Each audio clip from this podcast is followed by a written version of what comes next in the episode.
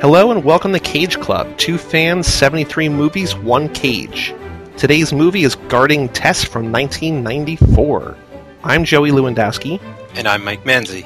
And this movie is billed as a comedy and sort of shot, at least in the beginning, like a comedy, but it's pretty heavy, not very funny, and then there's like a huge, huge tonal shift toward the end where things get really serious in a hurry. Yeah, it felt very light-hearted throughout most of the film. It's definitely marketed as a comedy, at least I think so. You know, I was expecting to have a bunch of laughs. We're sort of around the time where Cage has made two comedies, three comedies by now, so this looked like a much lighter affair, especially coming down from Deadfall last week. Yeah, but it turns out that it's not really that at all. I mean, the quote-unquote comedy comes from this old woman basically just nagging Nick Cage for most of the movie. Nick Cage plays a Secret Service agent named Doug Chesnick, and he's tasked in Somersville, Ohio, I believe, to guard a former First Lady. He loves his job, but he wants to get back in the action. Being stationed in Summersville, Ohio, living with an old lady and not having any danger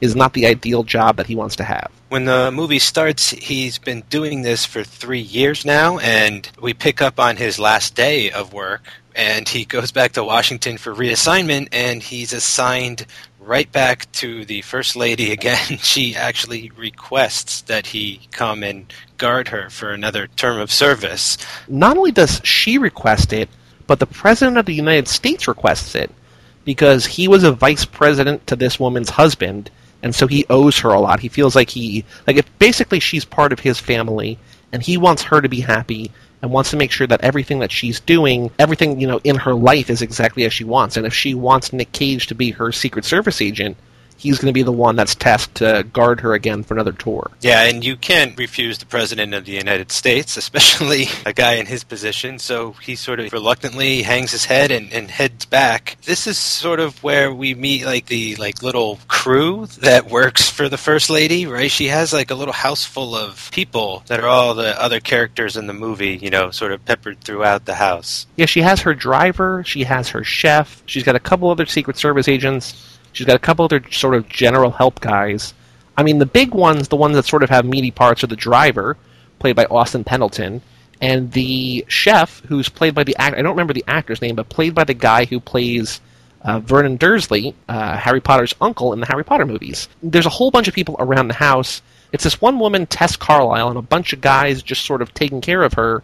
And at the start of the movie, she just like never leaves her room. She never comes downstairs she's sort of trapped in this life of just nothing and just sort of boring monotony, and you can tell why Cage wants to get out of there. She's basically a shut-in. She hasn't really left her bedroom for a long time, and you know her husband. She's a widow, so her husband has passed, and you know assumed for a while now. You know we don't really know. She's she's sort of aloof at the start of this, and when Cage comes back, she kind of starts coming out of her shell a little bit, and lo and behold, we have a connection here. She wants to go to the opera. She wants to go to the opera, and I sort of freaked out a little bit when we got to the opera connection. It's twice now. I mean, it's, it's both Moonstruck related, but we saw the opera was a huge part in Moonstruck, and then we saw that theme played again in Saturday Night Live. But the opera is a huge part of Cage's career, and they go back to the opera in this movie. But unlike his character in Moonstruck, Doug hates the opera, or does not like the opera. Has no, yeah, just doesn't care for it whatsoever. And he is just, he's really upset and angry and tense about this detail, you know, and he's sort of letting everybody know it, right? Like he's pretty vocal and kind of speaking out. I don't know, almost wants to get kicked off this duty. Like the worst thing, I guess, in his mind is that he pisses everybody off enough that she's like, all right, you know what? Just go back to Washington. I'm done here. He kind of explodes. He's really tired of just being a guy who carries food up and down the stairs to her. And he lets her know that, you know, he's a Secret Service agent He's not just a waiter. What does she want? Chocolate?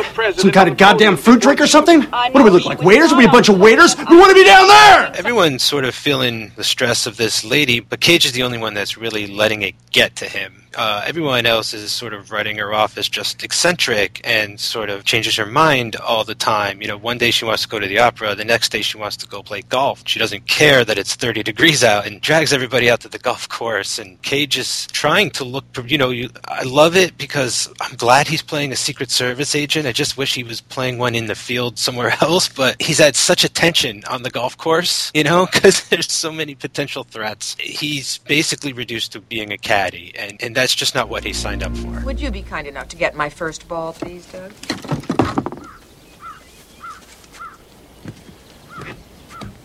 I'm a Secret Service agent, Mrs. Carlisle, not a caddy.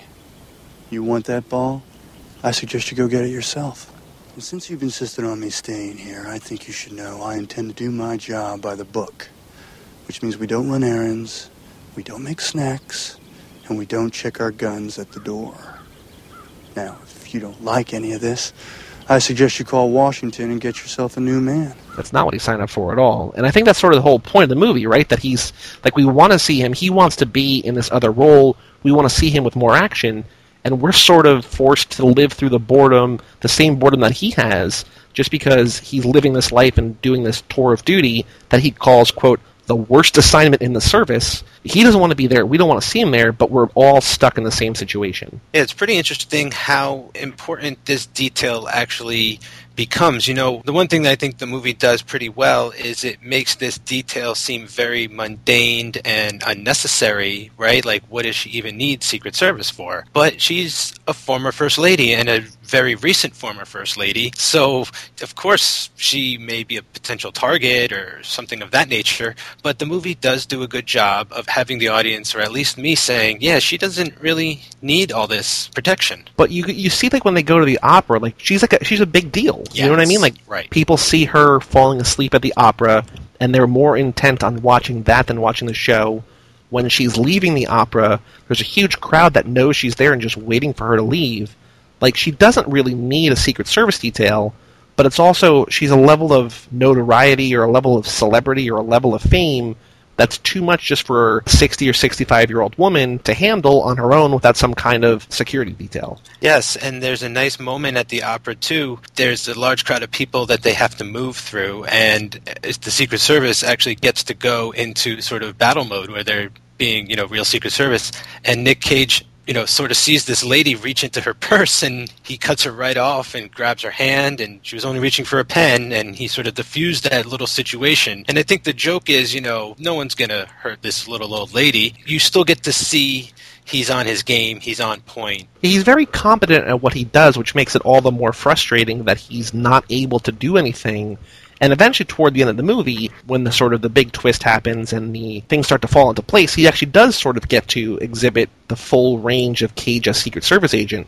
But for the first like hour of the movie, he's really effectively neutered. Yeah, he's always trying to tell the first lady this is the protocol. You know, you can't sit behind the driver; you got to sit behind the passenger, or you know, have to leave at this. Like he's sort of trying to keep her on schedule, and she is just wants to live her life. You know, live the last days of her life the way she wants to. They're clashing in these early moments too, right? And it makes me wonder why does she want him back so bad if she doesn't necessarily like this guy very much or knows that he's going to bring this tension. She's just comfortable with him. She doesn't want to have to go about everything. She's set in her ways. I think that she knows, and I think they might even have conversations about it in the movie, but she knows that this isn't the job that he wants to do, but she doesn't want to have to train a whole new staff.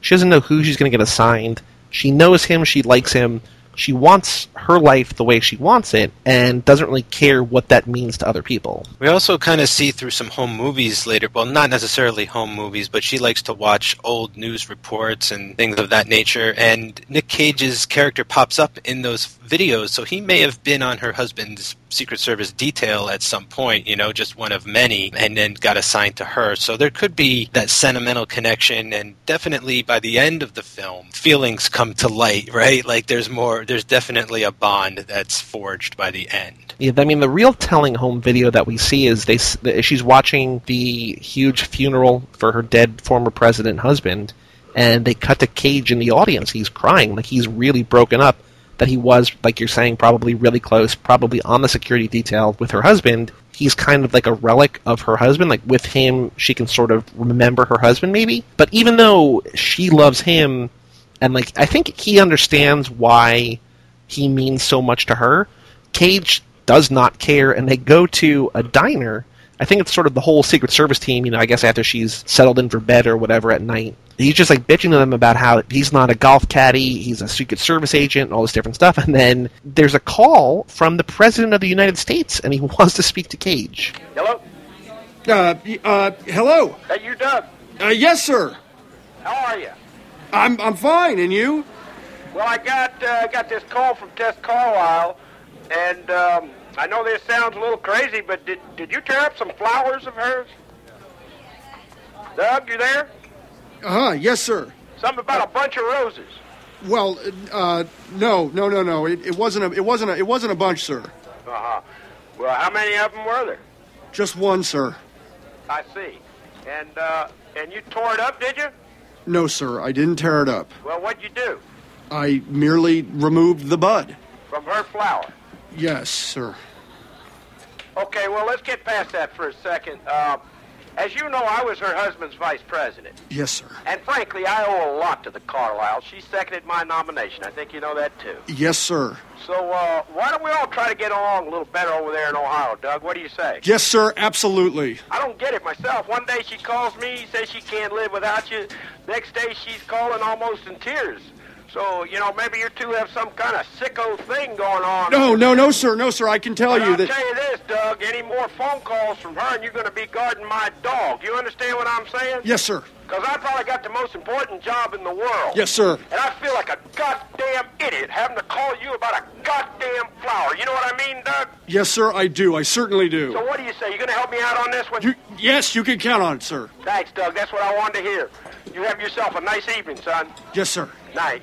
I mean, this is obviously one of the funnier moments of the movie. I like the way it played too. I'm, I'm finding myself a little surprised with myself while talking about this movie because I didn't have this much fun watching it, but I'm having fun talking about it. But he's in the bar sitting there and he gets a phone call and it's the President of the United States. And it's just like so shocking and it instantly carries a lot of weight because he's calling this guy in the in a diner in the middle of nowhere, Yeah. you know? And he's the President of the United States, so you got to figure like he's in the middle of defusing a crisis here or there. He has more important things to do. Much. And, and he's basically like, you know, I got a call from Tess. What's the problem? Like, she's not happy. You know, I thought I could count on you. And, you know, that's when I was like, yeah, man, I hope you start to realize, like, it, it might seem like a cushy job, but this is like some super serious detail, you know, or at least people are counting on you. It's not a job for just anybody. You're there for a reason. Now, did you know or did you read up who the President of the United States is in this movie? I tried to guess just by listening, and when I couldn't figure it out, I wanted to wait for the podcast because I kind of figured you'd have the trivia on this. It's not super exciting, but it's kind of cool. It is the writer and director of the movie. Hugh Wilson oh. plays the president. It's really the most excitement because the president is really energetic and really emphatic, driving point home to Cage that like you need to take care of the situation. Like it's not just a low stakes situation. Like this is still an important job, even if you don't think that. It's like this burst of life into this otherwise sort of boring movie. You're trying to figure out who it is, and just the the writer director, which I thought was kind of a cool little touch. It's pretty funny that it's the writer director because he's driving across the tone that he wants the movie to be. You know what I'm saying? Like, I feel like this president character comes into the movie to sort of propel these situations that are just lagging or when the movie needs a kick in the ass a little bit Yeah. to propel it forward a, a bit more. Just that it's the director. It's funny, yeah, because he's, he's getting across the tone that I expect the rest of this movie to follow, and it kind of doesn't. What I, what I kind of like is that he knows when the movie needs a little bit of a boost, and that's like when he inserts himself into the movie. Like he can sort of sense that people are getting lulled into a little bit of a boredom, and so they have the president call, and he just gives this whole burst of life back into the movie. One other bit of trivia for this movie, and it's not something you can really guess. Did you know that George Clooney apparently auditioned for one part in this movie for a single line in this movie? Hmm, I'm trying to think of where that could. Do you know the role or the line or anything like that? Because I'm trying to think now where that could have been inserted. Maybe he played a news reporter and they cut to him on television when the crisis happens later on. I don't know. I didn't. They didn't have any more information about it. It's just that he auditioned. I don't even think they said he got the part. I don't know why at this point in his career George Clooney is auditioning for anything. It would have been funny if like the president was Clooney. You know what I mean? Like he's just like this huge star. So by '94, Clooney had done ER. He'd done The Facts of Life. He'd been on Baby Talk and Roseanne and Bodies of Evidence and Sisters. he was about to do From Dusk Till Dawn, so maybe he was just like an up and coming or a really big TV actor. Oh, I, I'd want it to be the helicopter pilot at the end that that says that Doug needs to get on, that, that the first lady's calling for him. Maybe in that in that end scene when they they keep like there's like a tele- a game of telephone when they're like saying his name. Maybe one of those guys is just gonna be Clooney. That would have been awesome. the first real sort of big thing that happens in this movie, aside from them going to the opera, is that they go out for a ride, and I, I don't think it's coming back from the opera, but it might be. Tess convinces her driver, apparently like she's done several times before, to just leave Cage behind. Like they take two cars wherever they go, and it's Cage and the driver and Tess in one, and everybody else in the other car, and they stop for gas or whatever. Tess convinces the driver just to take off and leave Cage behind, and they they always like lose Tess. There's a sort of sense of irony that she forces Cage to stay in Ohio with her, yet all the time she's trying to escape him and leave him behind. Yeah, I wish they set this up a couple more times because it's supposed to pay off a bit later on. But you're right. She keeps playing like this cat and mouse game with him that has me wondering is she sick in the head? Like, does she mean to be doing these kinds of things? There's a throwaway line about how she, she might be sick. Later on, she gets a CAT scan or an MRI, but still, even then, there's nothing conclusive about her health. But this part where she takes off with the driver is I thought it was just supposed to be haha like they're the worst secret service detail they need local police to help do their job. And I agree with you that they should have set it up a little bit more. And the only way that you really learn that this happens a lot is that they call the cops and like, "Oh, you lost her again." Like they they they say that it's happened. It seems like a bunch of times, but they only show it once in the movie until the very end, and we'll get to this later. But when she actually gets kidnapped in a real weird tonal shift th- through this exact same way, that it would have been funny to see it happen at least maybe just one more time. But the fact that they do it once and then the second time is the big one is a little bit jarring, a little bit weird. Right, they should follow the rule of 3, you know. Yeah.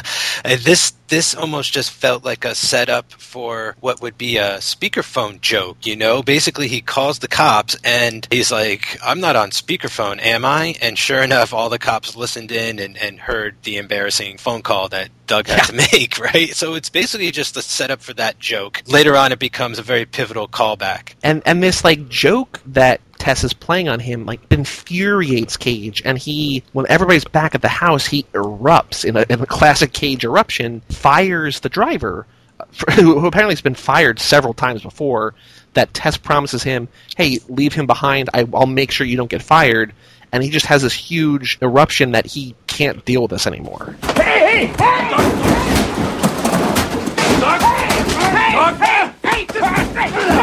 Hey, You're blue, you know that? No, no, I don't know that. You don't know that! No, no, I don't know that. Why don't you know that? Oh, little Hold on, cat! buddy, come on. Because she assured me that I was not going to be fired, and in fact, I would have been fired if I had, if I hadn't done it. Look, look, you look. You guys come and go, but I live here, and I keep my job because of her. Oh, you, you, you, you think you think I don't try to talk her out of these crazy things, but I got no choice. Well, you're fired, Earl. Trust me. Yeah, I wasn't quite sure what the story was here because he was allowed to fire the driver, but not the chef or the gardener or those people because they work for Tess. She hired those people, but the driver works for the Secret Service, so he's got the authority. I don't know why they went into all that. I mean, because he's not allowed to fire the driver in the end anyway. he- Right, he sticks around. yeah, he sticks around. I think they want needed to set up sort of sides here, right? That Tess has people on her side, and I, I don't know. We're definitely meant to feel empathy for this driver because they're setting him up for later too. this whole incident, you know, firing the driver, getting angry at Tess for leaving him behind, sort of blowing up at her again, precipitates the next call from the president that Cage answers the phone. I guess when he's in his house, he's, he's on the toilet, and he's, he's just it's just such a funny visual to see him on the toilet talking to the president of the United States about how bad of a job he's doing. Yes, sir. How are you? I- I'm fine, sir. How are you? Well, I'm not too good. I'm on my way to London. I'm supposed to be working on a speech for the common market. Instead, I'm having a goddamn Tess Carlisle problem. What the hell's that about, Doug? I, it's, I'm. Do you know that as of this morning, she has refused Secret Service protection? Where the hell did she get an idea like that? I. This woman is a national treasure. Maybe you and I know what a pain in the butt she is, but we don't count. It's what the goddamn voters think. That's what counts, and they want this woman looked after. You understand me? Yes, sir. What if some lunatic breaks into her house and cuts her goddamn throat? What about that? Well, I agree, sir. I. doo-doo do you think I'd catch if something like that happened on my watch? Yes, sir. So let me make it real clear. Get over to her house and straighten this out. I'm counting on you, and so's the country. You hear me? Yes, sir. I'll get, I'll get on it right away. Okay, that's what I wanted to hear. Thanks a lot, buddy. Hey, the next time you're in town, I want you to come over to the White House and have dinner with us, something like that. Yes, sir. I, I'd be honored. I'll be there. Thank you. All right, have a nice day, pal. Yes, sir. I will. Here we go again with the director coming into his movie trying to remind us about what kind of movie it's supposed to be. This is a great visual with some great audio to go with it. You got Cage in his underwear on the toilet talking to the president of the United States. You know, he's he's caught with his pants down, literally. Yeah. and uh, yeah, it's just like I just this is sort of the last charming moment of the film, or this is sort of the last moment I'll give the movie. This is the, the last big funny moment it gives me. Yeah, this is really like the when the movie stops being a comedy, if it ever was a comedy to begin with. Like, what's so crazy is that like nobody wants to be bad at their job, but like when Cage is bad at his job, his boss is the president. He has to deal with like the most awkward and like embarrassing phone call that anybody could ever get. That the president has to take time out of his schedule. He's supposed to be flying somewhere to some summit or dealing with some crisis, and instead he's calling because his family friend Tess Carlisle isn't happy with her Secret Service agent. It's so dehumanizing and so humiliating that makes it extra funny. now that the Secret Service is sort of fired, Tess ditches the Secret Service for good. You know, doesn't need them by law, so decides not to have them. Doug and the Secret Service people basically decide to watch her anyway, right? They watch her on their own and sort of stake out her house. And They leave her house and the president says, "Hey, you got to get back in there," but they she locks them out, right? She like closes the gate on them. Yeah. And all he wants to do is talk to her, but she's not letting them in and it's just like this little bit of conflict. But like what's also kind of more interesting in a similar but not exactly same kind of situation is that this is when Tess's son shows up. yes, And I don't really understand what the purpose of him being in this movie is, unless they're setting him up that he's possibly the one who kidnaps her later. But it's just weird that he shows up as this like hotel tycoon or looking for an investment or looking for her approval so he can get an investment. And I just don't understand why this is happening, and maybe maybe you do. I had one or two ideas about this scene because he's just in and out of this movie, but he shows up with like a land development deal for senior living and he wants his mom's endorsement to make everything feel legit, you know? And and I just you just get like he's such a shyster, like he's you just get like such a crooked vibe from this guy. At least I did right off the bat and she doesn't do it for him. You know, she's like, "No, I won't help you. I won't endorse your product." Basically, is what she's saying. And you can just, I think we're just supposed to get the sense that she's really disappointed in her children, or at least in this guy. What she really wants is a son that's more like Doug, Nick Cage's character. Okay. think we're supposed to see, you know, she's got this rotten kid, even though they don't, he's not that bad. You know what I mean? Like, I'm just, I think that they want us to believe that this guy's done some bad business deals and maybe caused some shame on the president in the past, you know, as a kid or something. I think they're going in that direction. I guess the other thing that this sets up is that this leads into her reminiscing, like we were talking about earlier, watching those home movies, transitions her or bridges the movie into this time where Tess is reflecting on her past, on her husband, on the life she once lived, and it seems like everything was better in the past, and that she really has nothing left to live for. Her son is not who she wants him to be. Her husband is gone. She's all alone. Her really closest friend in the world doesn't want to be there with her anymore. It's nothing is good in the present, everything is better in the past. Yeah, I agree with that. You know, and and it's it sets her up to be like this very sad lady. You know, like she's all alone there at the end, and she's not exactly trying to isolate herself either. There's wonderful sort of part in the middle where they're dedicating a library to her husband and the president is going to show up she's full of life again and she gets her hair done and she goes shopping and then the president cancels and it sort of drags her back down again she was up for a moment and then you know, had the rug pulled out from under her. I guess it's the fact that she had the rug pulled out from her by being disappointed in her son, by remembering that her husband is gone, or you know, thinking about her husband. She sort of mellows out a little bit, and then she goes out with Cage. Like she invites him in. He's sitting outside her house, and she comes out and she's really kind of low key and mellow. And they go out to a like a bar, like a diner, and they're just getting a cup of coffee. And it's like at this point in the movie where you really see like the kind of woman that she really is, and the kind of woman that Cage would want to protect, right? Like she's just like a genuinely nice, down earth woman, and not crazy and not a shut in. Like this is the real test. Like this is the great one that everybody loves or adored in the eyes of the public. Yeah, I really like this moment too because, you know, she's dropped her guard completely. Like not only does she not have any guards guarding her, but she's dropped her guard personally. like uh, and Cage too, you know, like he's not on duty, so they go out and they share a drink, you know, and they just talk to each other like normal people, right? And they finally realize we're fighting over nothing pretty much, you know, like and they're a team now, basically from this point on. They accept each other. They also talk about Cage's past. Like they talk about how he was married for seven months and it didn't work out. He was the only person who never saw what his wife truly was. Like they don't really go too much into that, but they share this like really intimate moment. It makes you wish I mean, I guess like the whole point of the movie is there's conflict between these two, but it makes you wish like their interaction was different because they have a real rapport and they have a real nice, genuine conversation here that you wish that like the hour or whatever that had preceded it had sort of played out a little bit differently. Yes, I agree. See, here's where we get into the problem of it's not a comedy. This is sort of more drama heavy, even if it's a lighthearted drama, sort of. Right. Even if it's like ABC Family level type type of drama here. Okay, so when she goes to invite Cage for a beer, he's pouring coffee in his car, and he and she scares him, and he pours coffee all over his pants. That is the joke that we have, right? That's going to sustain us for the rest of the movie almost. Like if the movie was more about an hour of them, how well they got along, how they're sort of this odd couple, they go shopping together, like he can read her mind, like he knows her so well, and you set up the comedy and the bond, and then, you know, you introduce like a problem or a conflict, you know, something that draws them apart or something that endangers one of the characters. That might be more of a comedic recipe than what we have. But it's just not set up well. There's no reason for us to root for her. Like she's not humanized. She's not shown to be like a likable person for so long. We have no choice but to sympathize with Cage. That I mean, he maybe he's exaggerating, and maybe it's not the most redeeming character quality that he doesn't want to guard this old woman.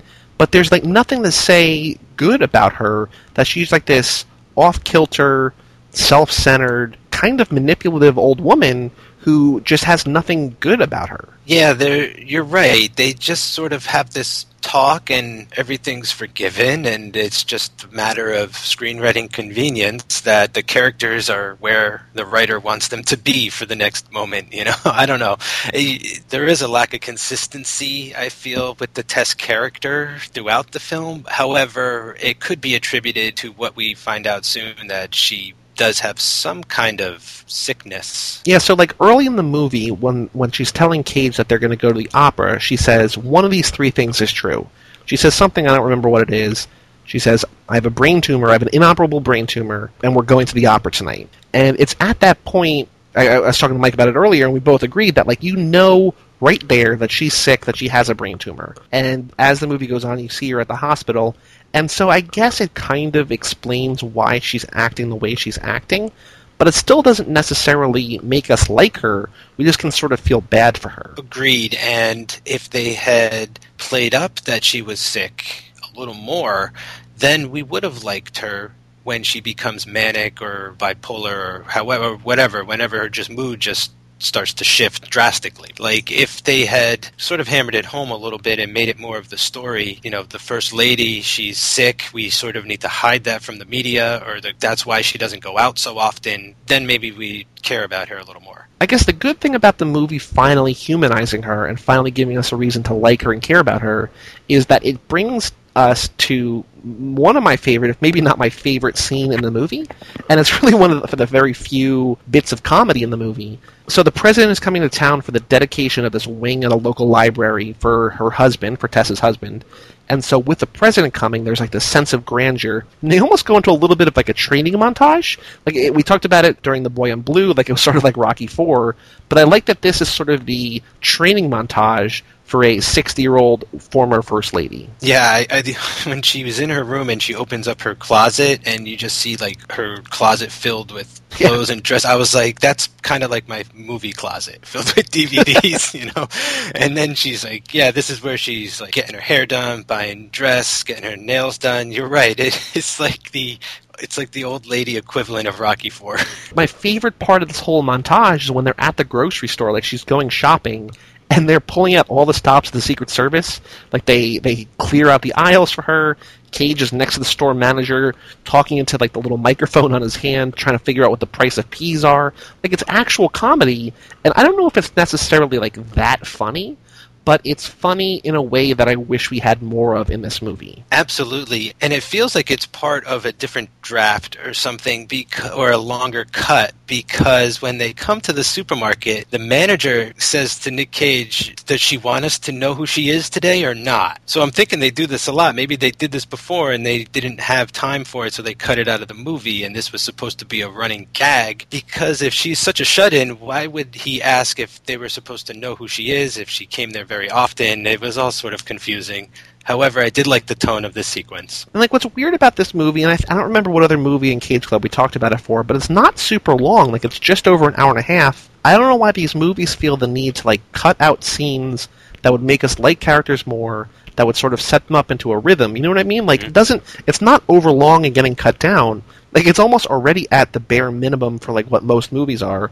Add a couple more scenes in, like show us who these characters are set up the moments that come later so that we can enjoy them more, so that we can enjoy the characters more, and get a sense of this world and this movie and all that stuff. Yeah, I, I had uh, trouble engaging with this film because it just felt like I was drifting through it. Like, what's even kind of happening? There's really no central cause or conflict. You know, there's no ticking clock. There's no agenda, really. It's just day after day of guarding the First Lady. Imagine my surprise when there's only like 20 minutes left and something extremely important does happen. Cage and Tess and their driver go out to this field and they're just sort of having a nice little lunch, sitting out in the field and enjoying nature, and it's the winter. Tess falls asleep, and Cage carries her back to the car, and then he goes back to get the stuff, and they drive off again.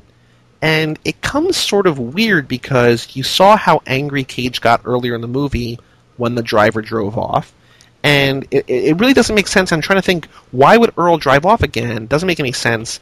And then I'm like, wait a minute, she's asleep, and they show her in the back of the car like she's waking up, like she's groggy, that she didn't tell him to do this, it becomes clear that she was kidnapped. This was very bizarre. They're out in the middle of some lake. It looks like an album cover. Like it's a gorgeous shot. It's this old lady, you know, sitting by herself with a little table, having tea by a by a lake in the rain. Just one of those moments where she's like, oh, "I'm gonna die," and like I'm just thinking about like how much time I got left and I just want to spend it with my friend the driver and my favorite Secret Service agent. I actually thought she passed away here when Cage came up to her, but no, she's asleep. And yes, when the abduction happens, it's jarring. It's jarring because Tess is asleep when the driver takes off, and usually it's on her command. You know, she's like, right. "Take off," and also because we've only seen this happen once. You know, it's it, it's only set up once. It, it's not fresh in my mind that you know they've got a habit of doing this, um, especially now that Tess and Doug have sort of made up. When they first take off, Cage like walks to town, takes a couple hours to walk to town, calls the house, and says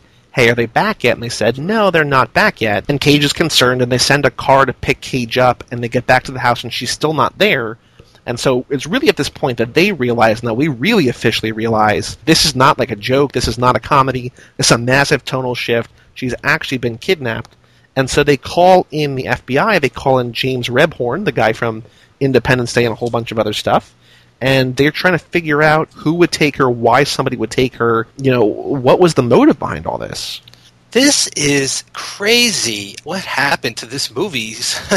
like I expected something kind of bad to happen at the end, but I didn't think it was going to be like an all-out kidnapping, like you know, call in Tommy Lee Jones to save the day type of thing. Like they call in all these agents, and you just get the sense that Cage is sort of like Jodie Foster in Contact. They're pushing him to the side of the investigation, like Right. he's being pushed away, like you know, this is sort of his fault, all that kind of stuff, and it, it's hitting him too. Like he feels the guilt. You know, he's really not taking it too well. I'll be damned if, if he doesn't get in there and do some of his own investigating. And so they the, clues are as such that the driver has two little burn marks on the back of his neck. There was like a syringe that was supposedly knocked him out in the back seat of the car, and there's a ransom note for fifteen million dollars in the glove box. And nothing really adds up, and they're throwing out a lot of theories, and nothing really makes sense. Nick Cage, like you were saying, sort of does his own little investigation, figures out that the burn marks probably match the cigarette lighter in the back of the car.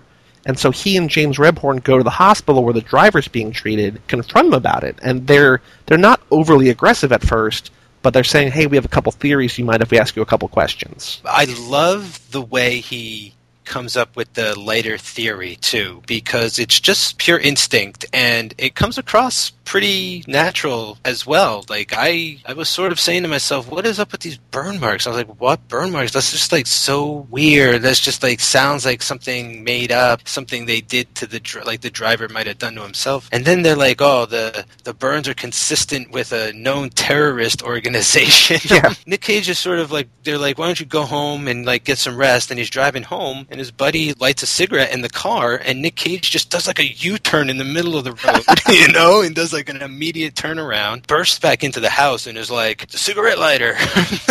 That's when they go to the hospital and they get their torture on. what I love, and like really honestly, I think the only nice directorial touch this movie, and maybe that's a little bit of exaggeration, but they're showing the guy in bed, they're showing the driver in bed, and you just see Cage's arm, and he's just twirling in his hand the cigarette lighter, and like it's like beautiful framing.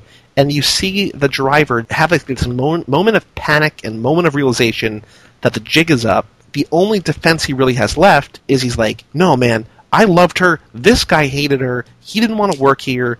They always are fighting. You should be looking at him, not at me. James Rebhorn's like, is this true?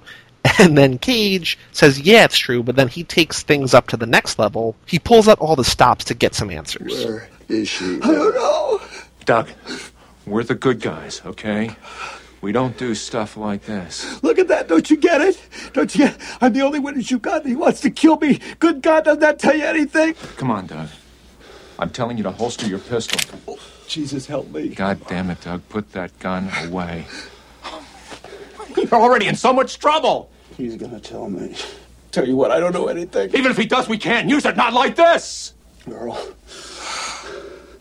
I'm going to count to five, and then I'm going to shoot one of your toes off. Oh, God. Doug. And then I'm going to count to five and shoot another toe. Doug. Listen, I don't know anything. Will you just get that through your thing? Ah! Ah! Ah! Are you crazy? Ah! Are you? He didn't count. Five. He didn't even count. Four. You're going to prison, Doug. Listen to me! Will you just listen to me? If he is involved, This is the nurse's station. Should we call the police? Yes, ma'am, in the FBI. he is involved, then she knows it. Uh-huh. And if she knows that her life is worthless, you understand me? They have to fucking kill her. We don't have time to meet his lawyer, right, Earl? Oh, God, help me. Five. Doug. Four. No, no, come. Three, Okay. two. Okay, okay, okay, okay. Look, they've got her in an abandoned farmhouse. Okay, I. Abandoned farmhouse. Yeah, yeah. I don't think so. No, Five. no, I swear to God. I swear to God. Doug, really, listen, it's my sister and her husband. Check it out, Doug. It wasn't my idea. I swear to God. I love this hospital sequence. It definitely doesn't fit this movie, but it it fits like Serpico or something of something like that. You know, like a gritty crime film from the '70s. Because you're like like you said with the framing and the staging and the way the guy tries to confess his alibi. and, you know, he thinks he's got it all set up, all the way up until the gratuitous violence. Like Nick Cage shoots a guy's toe off in a hospital in front of his commanding officer. it gets real real fast. Turns out that like they went to some abandoned warehouse out in the middle of nowhere and literally buried her alive. No, so here's what I thought that the driver's relatives are just these like crazy backwoods hill folk people who live up there in the woods and this was sort of their farm or their ranch right and it's just like there's a recession so the ranch is it looks like the set from texas chainsaw massacre not Yeah. even joking There's no lights anywhere. It's just like empty farmhouse, empty something, just dirt everywhere.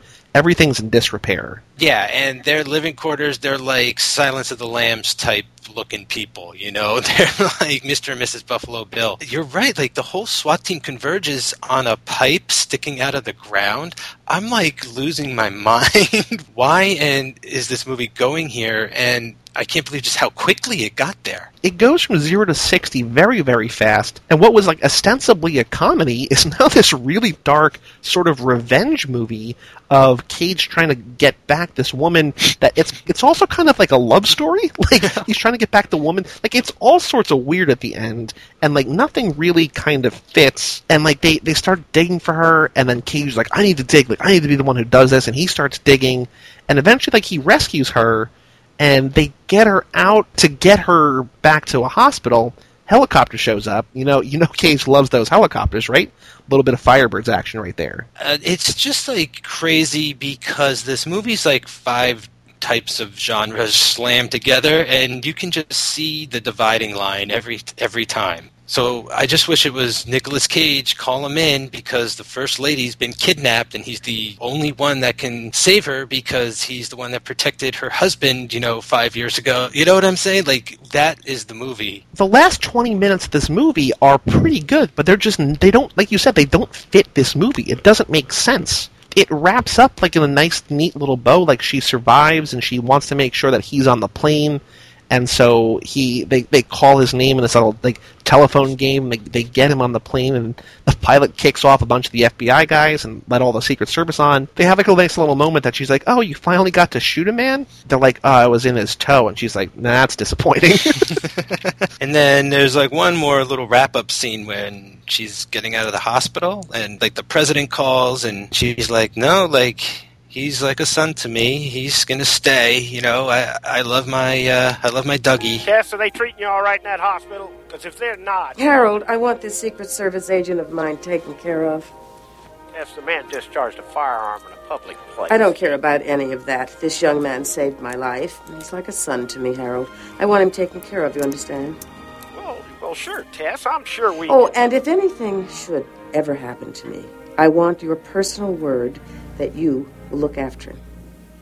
Well, sure, Tess. You know I. Good. Thanks, Harold. That's all I wanted to know. You have yourself a nice day. Yes, yes, ma'am. I love it too because it just it, it's that is the director again coming in at the end, right? And he's wrapping up his little thread there, right? He's been a little running gag throughout the whole movie, and he even knows, you know, to tie himself up like a little bow at the end, right there Yeah. before it ends. I really like that the it's very clear that the chain of power is Nicolas Cage at the bottom, and then the president above him, and then Tess above him. Like Tess is the most powerful person in the world in this, even more powerful than the president, and that she can sort of dictate what he does. I even love the final shot where she's leaving the hospital. She's sort of being wheeled away, and everyone's smiling and laughing and you know waving goodbye. But you see Nick Cage up in the side of the screen, just ever vigilant, looking as serious as can be, just you know watching, always watching. It's quite an ending to a to a very strange movie. As weird as this movie is, Shirley MacLaine received a Golden Globe nomination for Best Actress in a Musical or Comedy. Like she's good in this movie, but also what? Like She's like okay. I don't know. It kind of felt like the movie didn't have any pep to it. It felt like a car running out of gas the whole time. Like no one really, no one's performance really elevated any of the material. Uh, she was okay. Um, but that's Guarding Tess. That is uh, this weird, weirdo kind of movie. Not necessarily the comedy we thought we were getting between Deadfall and Leaving Las Vegas in this little stretch of three comedies, but I guess a comedy nonetheless.